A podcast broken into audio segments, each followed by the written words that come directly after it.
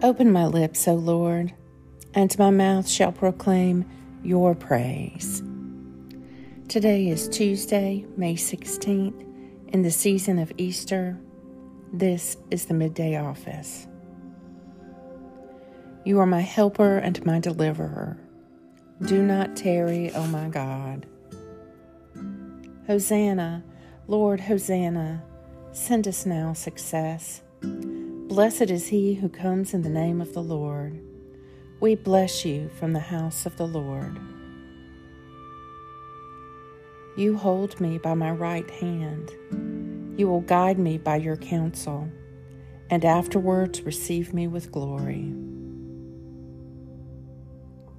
A reading from the letter to the Ephesians.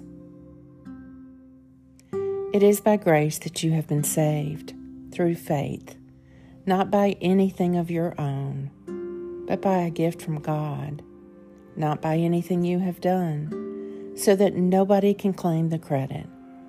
We are God's work of art, created in Christ Jesus for the good works which God has already designated to make up our way of life. Ephesians 2 You hold me by my right hand. You will guide me by your counsel, and afterwards receive me with glory. The Midday Psalm. Oh, how I love your law. All the day long it is in my mind. Your commandment has made me wiser than my enemies, and it is always with me. I have more understanding than all my teachers, for your decrees are my study.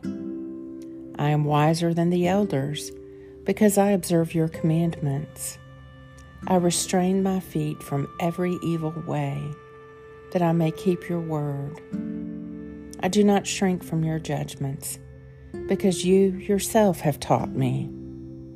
How sweet are your words to my taste! They are sweeter than honey to my mouth. Though your commandments, through your commandments, I gain understanding. Therefore, I hate every lying way. Psalm 119. You hold me by my right hand.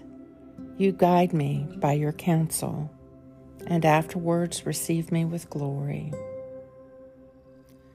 My help is in the name of the Lord, the Maker of heaven and earth.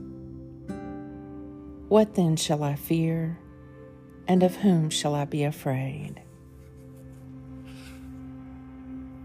Direct me, O Lord, in all my doings with your most gracious favor, and further me with your continual help, that in all my work, begun, continued, and ended in you, I may glorify your holy name. And finally, by your mercy, obtain everlasting life through Jesus Christ my Lord. Amen. Go forth in the peace and in the presence of Christ.